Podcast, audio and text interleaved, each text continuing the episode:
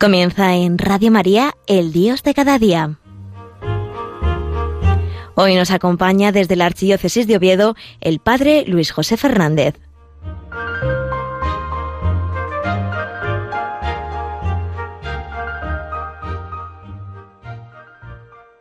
Muy buenos días, queridos amigos, queridos oyentes de Radio María. Otro mes más estamos aquí desde Pola de la Viana, en Asturias, teniendo este programa, este compartiendo este momento de Dios de cada día. El mes pasado, por ser la fiesta de la Concepción Inmaculada de la Virgen María, no pudimos tener este espacio que el segundo jueves de cada mes tenemos. Y este mes, gracias a Dios, podemos tenerlo. Y todavía no estamos conmocionados por lo que hemos vivido, por lo que hemos vivido últimamente. Y es que al final del año pasado, el último día, nos despedíamos con la triste noticia de la partida del cielo de quien fue nuestro pastor, de quien fue nuestro papa durante unos años en nuestra iglesia, su santidad Benedicto XVI, a quien todos pues le teníamos seguramente un cariño muy especial por esa sencillez, por esa sinceridad, por esa firmeza que él tenía. Y por eso este programa pues quiere ser pues de una manera un recuerdo agradecido a Dios por Él, por habernoslo regalado a la Iglesia, por todo lo que ha hecho, y a la vez, pues me gustaría también ofrecerlo, ¿no? Por su eterno descanso, para que pueda vivir con Jesucristo para siempre, y para que desde allí, desde el cielo, pues siga intercediendo por la Iglesia, siga intercediendo por cada uno de nosotros, para que podamos seguir trabajando por la extensión del reino de Cristo, fieles a la verdad, como Él lo fue. Y este programa, pues no pretende ser un programa en el cual podamos centrarnos en un aspecto histórico de Benedicto XVI o el aporte que ha hecho a la teología, porque todos esos temas pues a mí se me escapan de las manos, sino quiere ser pues un cariñoso recuerdo, una vivencia personal de todo lo que este Papa ha significado para muchos de nosotros y pues lo voy a hacer en primera persona, ¿no? Todo lo que este Papa ha significado para mí. Después de el gran San Juan Pablo II, fue en mi niñez, pues es el Papa de mi niñez, podremos decir así, Juan Pablo II, ya que cuando él se murió, pues yo solo tenía 15 años.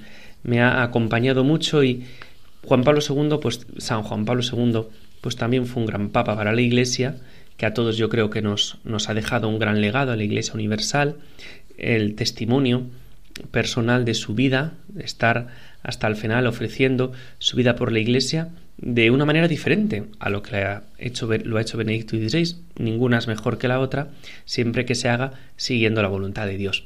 Pues después de ese Papa, yo creo que todos teníamos ese sentimiento de orfandad. Claro, es que Juan Pablo II guió a la Iglesia durante muchísimos años y casi pues eh, muchos era el único papa que habíamos conocido y rezábamos, ¿no? Le pedíamos a Dios pues que nos enviara un papa santo, un papa sabio, un papa pues que supiera también pues guiar a la iglesia pues en ese en esos acontecimientos. Y yo lo recuerdo, ¿no? Yo recuerdo con mucho cariño aquel 19 de abril del 2005 en el cual pues el Papa Benedicto XVI fue elegido. Yo recuerdo, claro, yo no pude ver ni el funeral por Juan Pablo II, ni la misa eh, pontífice al Espíritu Santo, porque como iba al colegio, había sido celebraciones por la mañana, pues no las pude ver.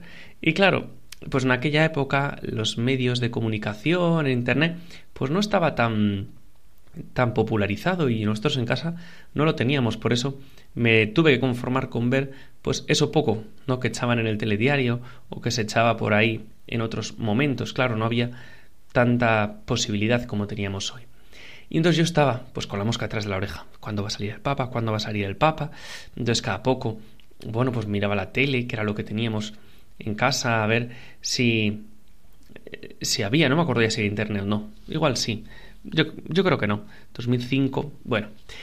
Y fue por la tarde, recuerdo yo había ido a clase, por la tarde y de la que salía de clase escuché, bueno, por desgracia, pues echar una blasfemia y por, la, por lo que decía, el que la decía es el Papa ya ha salido. Entonces yo me acuerdo que estaba cerca de casa de mis abuelos, allí en mi pueblo, y fui corriendo a casa de mis abuelos a ver qué era lo que se estaba gestando, que yo no me había enterado, a ponerme al día y al corriente. En ese momento estaban sonando, pongo la tele, estaban sonando las campanas del Vaticano, de San Pedro, no había salido todavía el Papa, y entonces, eh, pues yo también me senté allí con mis abuelos a verlo. Me gustaría poder recuperar ese momento. Os voy a poner el momento en el que el cardenal Jorge María Estevez, que era el protodiácono por entonces del Colegio Cardinalicio, nos anunció a todo el mundo pues que Benedicto XVI había sido elegido papa, que teníamos papa. Voy a poner esos momentos. Fratelli e sorelle carissimi, queridísimos hermanos y hermanas, annuncio vobis gaudium magnum, Habemus papam.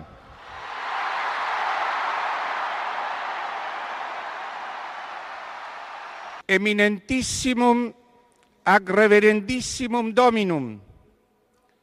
Dominum Josephum, Sancte Romane Ecclesiae Cardinalem Ratzinger.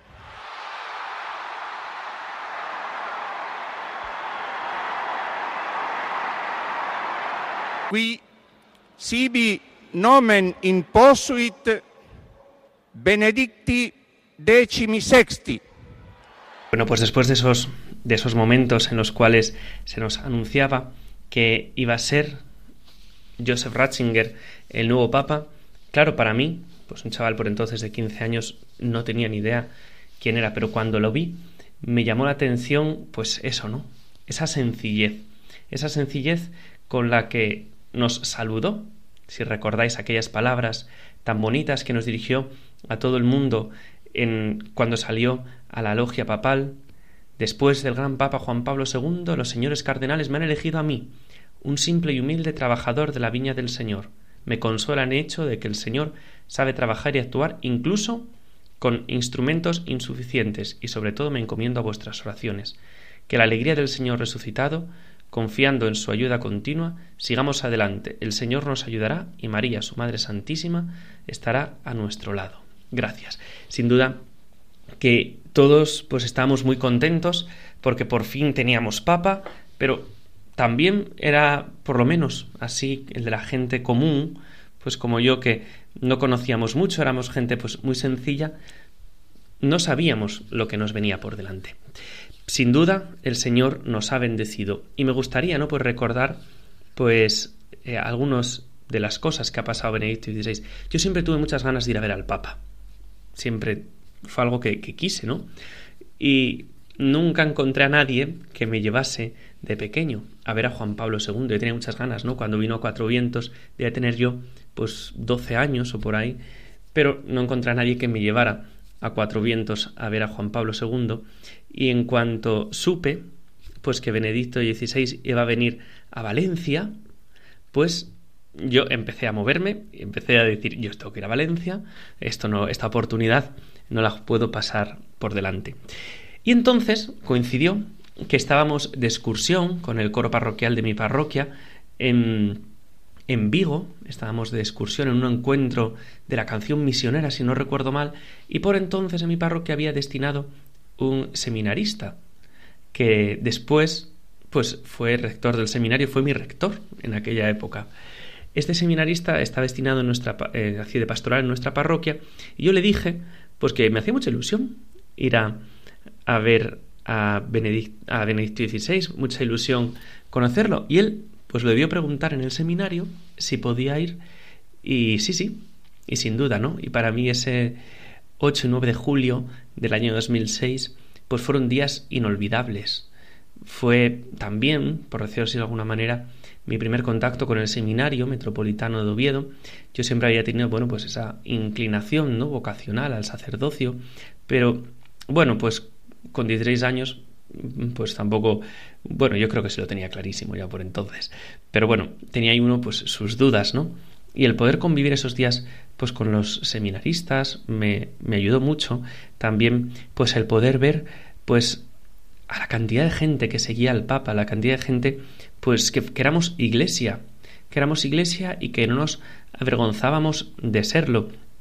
Y recuerdo pues aquella vigilia, aquel día 8 por la noche, la misa el día 9, pues imaginaos en Valencia en julio, para los que somos de Asturias hacía un calor, pues podéis imaginaros que casi morimos en el intento. Pero sin duda fue una cosa muy bonita, tengo recuerdos impresionantes. Pues recuerdo, ¿no? No voy a poner a leer lo que ha dicho el Papa, que lo estuve releyendo un poco estos días, ¿no? Cuando estuvo aquí en España. Pero sí que recuerdo, pues, en ese encuentro mundial de las familias, como el Papa en la ciudad de las artes y las ciencias, ¿no? Que fue donde fueron los encuentros propiamente, pues nos habló de la importancia de la familia en la sociedad, ¿no? Que el individuo, pues, debía estar no solo, sino en familia, ¿no? Y la familia pues que era un bien necesario para los pueblos, un fundamento indispensable para la sociedad y un gran tesoro para los esposos de por vida, ¿no? Eso, esa familia que es bendecida con la alianza matrimonial y que ese sí que los marido y los esposos, ¿no? El marido y la mujer, pues se dicen un día ante el altar del Señor y Dios lo bendice, ese sí, pues que ese sí tiene que, ir diciéndose, ¿no? En cada día, en cada momento, en esa pequeña iglesia doméstica, que forma cada matrimonio, ¿no? Santuario de la vida, que decía Benedicto XVI. Y también, pues Benedicto XVI nos hablaba de la importancia de los mayores, ¿no? De los ancianos, de los abuelos, pues diciendo, ¿no? Que él también era como el abuelo del mundo, ¿no? Que son los abuelos son el garante del afecto, de la ternura, de todo lo que el ser humano debe recibir. Sin duda que es algo que a día de hoy parece que hemos perdido un poco de en nuestro horizonte, ¿no? La familia, la santidad en la familia, la vivencia de la vida cristiana en la familia. Por eso os invito, ¿no? A todos los que sois familias, todos somos familia, pero a todos los que formáis una familia, los que estáis casados, pues que viváis vuestra vocación con santidad. ¿No? Tenemos hay muchos santos que son matrimonios pues también vosotros podéis ser santos en vuestra familia. Estamos llamados a eso, ¿no? Cada uno a la santidad donde Dios nos ha plantado, donde Dios nos ha puesto con esa vocación, pues la vuestra es pues en el matrimonio, el marido con la mujer, la mujer con el marido, eh, con los hijos, con los abuelos, con las dificultades de la vida presente, porque no hay ningún matrimonio ni ninguna familia que sea ideal, sino lo importante es la mirada, ¿no? Y cómo, y cómo lo vivimos. Por eso os invito, ¿no? De una manera muy especial a, crecer, a crecer en santidad. Van pasando los años y yo por fin entro en el seminario. Yo entré en el seminario, mm, si no recuerdo mal, el día de Santa Teresita, del Niño Jesús, 1 de octubre del año 2008. Tenía por entonces 18 años recién cumplidos. Benedicto XVI, pues ya era papa, ya me gustaba mucho lo que decía. No es que yo me enterase de mucho, la verdad, pero por lo menos lo poco que sabía me gustaba mucho. Y cuando se supo que iba a venir a España, a Santiago de Compostela y a Barcelona, el 6 y el 7 de noviembre del año 2010, pues sin duda los seminaristas nos pusimos por entonces a empezar a convencer a los rectores y a los formadores del seminario de que había que ir a Santiago de Compostela. Asturias y Santiago pues está medianamente cerca. Y pues sí, lógicamente fuimos allí y estuvimos con el Papa, ¿no? Eh, ganando el jubileo. Recuerdo, pues eso, ¿no? La vigilia que hubo el día antes en la iglesia de San Francisco, esa iglesia tan preciosa que los franciscanos tienen en Santiago de Compostela. Recuerdo, pues, cómo dormimos también en el seminario allí de Santiago de Compostela, en Belvis, y después al día siguiente, pues como siempre, ¿no? Madrugamos muchísimo, si eso siempre pasa, ¿no? En las cosas del Papa, que hay que madrugar mucho para coger buen sitio, y el buen sitio, pues a veces es un poco lejos, ¿eh? Y tuvimos, pudimos participar en la misa que el Santo Padre, pues celebró en la plaza del, Obra, del Obradoiro, en la cual, pues el Papa, pues eso, ¿no? Nos habló denunciando, pues, de cómo el hombre de hoy, cómo nuestra sociedad actual quiere borrar la imagen de Dios ¿no? y anular la dignidad del hombre. Y a nos alentó ¿no? A no solo a los españoles, sino a toda Europa. Europa, el Camino de Santiago es algo fundamental en Europa. Abrirnos a Dios y a salir de verdad al encuentro de Cristo y a buscarlo sin miedo. A seguir adelante hacia Jesucristo, porque allí es la gloria de Dios. Pues sin duda, ¿no? Que fueron palabras muy bonitas las del Papa y sin duda yo recuerdo pues con mucho cariño, ¿no? Allí en Santiago de Compostela no pudimos ir a ver al apóstol, lo vimos desde fuera por todas las medidas de seguridad, pero recuerdo la plaza del Obradoiro rebosante de peregrinos, rebosante de gente pues que aclamaba pues a Jesucristo en la persona del Papa, ¿no? Como pues también el Papa, siendo vicario de Cristo, pues lo hace presente. Y después recuerdo, que yo ahí no estuve, que al día siguiente fue la consagración de la Sagrada Familia en Barcelona, ¿no? Al Papa, pues nuestro querido Benedicto XVI, que tanto le gustaba la liturgia, y también nos hizo en ese momento, ¿no? Con esa hermenéutica de la continuidad, pues como me acuerdo que lo que he leído estos días, que ya ni me acordaba sinceramente, que como decía, ¿no? Pues que ese espacio sagrado era un espacio dedicado a Dios para escuchar la palabra, para tener la presencia de Cristo resucitado frente a esta sociedad, ¿no? Que parece que quiere destruir la presencia del Señor, la presencia de Cristo resucitado. Bueno, pues después viene la JMJ. En Madrid es la tercera vez que el Papa viene a España. Pero bueno, para poder cambiar un poco, vamos a poner el estribillo de la canción del himno de la JMJ de Madrid en España.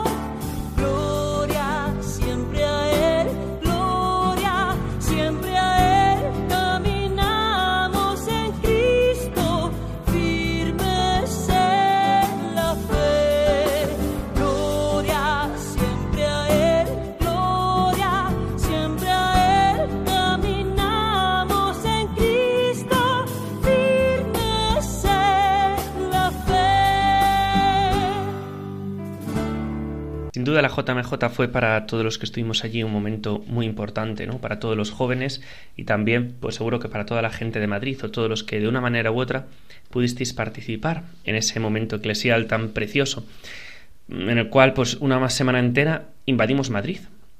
Aquí en Asturias tuvimos los días en las diócesis antes, pues con gente de diferentes países, que a los seminaristas pues nos tocó, nos tocó pues acoger y coordinar, coordinar bastantes cosas, pero sin duda el momento de Madrid fue muy especial. Y además, pues de esa semana en Madrid, ¿no? En el que pues pudimos conocer la ciudad, pudimos encontrarnos con muchos cristianos jóvenes de diferentes maneras del de diferentes lugares del mundo, con diferentes maneras de vivir su fe. A mí me gustaría pues señalar como cuatro, o tres o cuatro cosas importantes de la JMJ. La primera, a mí que me gustaría señalar, pues es el encuentro, esa misa que hubo en la Almudena, en la Almudena con los seminaristas, pues como siempre, ¿no? Misa del Papa, madrugón al canto para coger sitio. A mí me tocó un sitio muy bueno, estaba afuera, es decir, lo vi todo por una pantalla, como lo visteis los que estabais en casa, seguro que hasta mejor, eh, sin daros el sol y sin deshidrataros en el momento, pero sin duda estábamos allí, ¿no? Con el Papa. Y el Papa pues nos alentaba a todos los seminaristas que estábamos allí a formarnos de verdad, ¿no? a imitar a Jesucristo eh, en la vida cristiana, siendo, estando cerca pues, de los enfermos, de los pobres, con sencillez y generosidad, estando también cerca pues, de los alejados, ¿no? Porque cuando un sacerdote pues, vive de verdad, pues entonces eh, el mundo cambia, la gente lo nota. Lo nota, decía el Papa, quienes buscan a Cristo.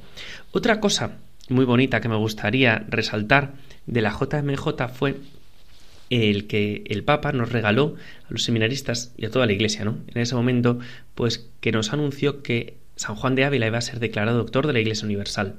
Este santo español, patrono del clero español, pues nos regaló en ese momento esa noticia. Otros momentos muy importantes fue la vigilia de la JMJ en Madrid, en el cual el Papa, pues frente a aquella eh, lluvia, aquel torrente, ¿no? pues permaneció allí con nosotros, mojándose seguro, como nos mojamos todos aquella, empapados, ¿no? Nunca mejor dicho, empapados con el Papa. Y nos dijo en aquella vigilia que no se puede seguir a Jesús solo.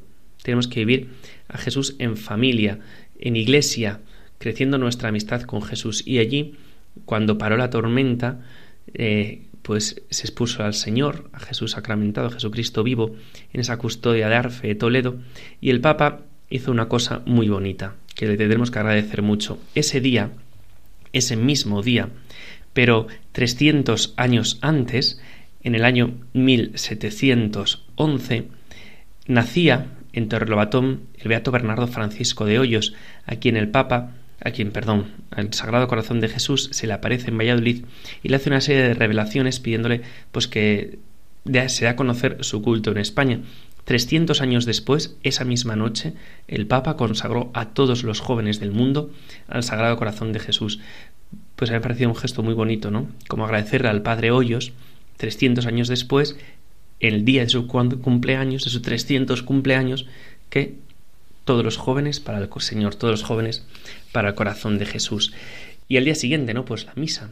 Sin duda, en aquel Papa nos decía que nuestra resistencia era mayor que la lluvia, Y nos invitaba, ya que hemos vivido esta aventura juntos, pues firmes en la lluvia, pues que también nosotros estuvimos firmes en la fe en nuestra vida diaria, ¿no? Que no lo olvidemos así.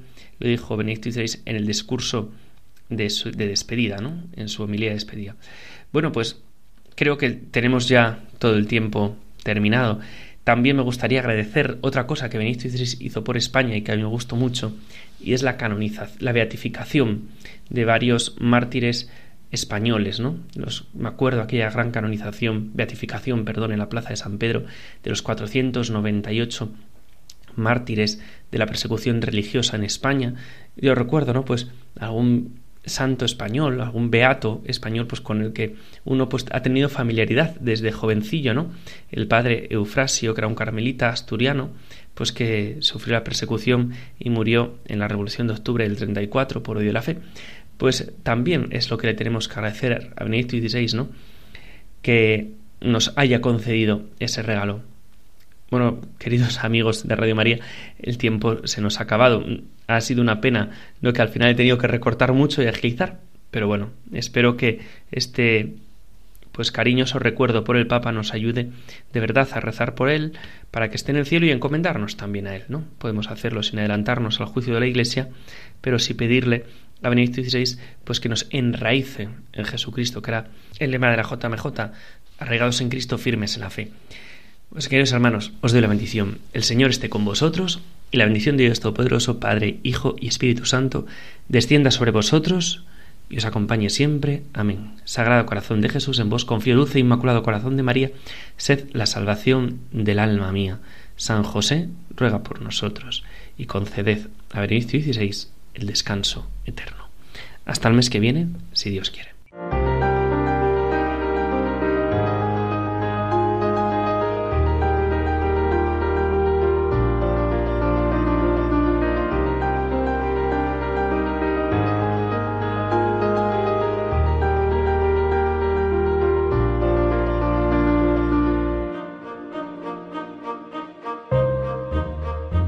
Finaliza en Radio María El Dios de cada día. Hoy nos ha acompañado desde la Archidiócesis de Oviedo el Padre Luis José Fernández.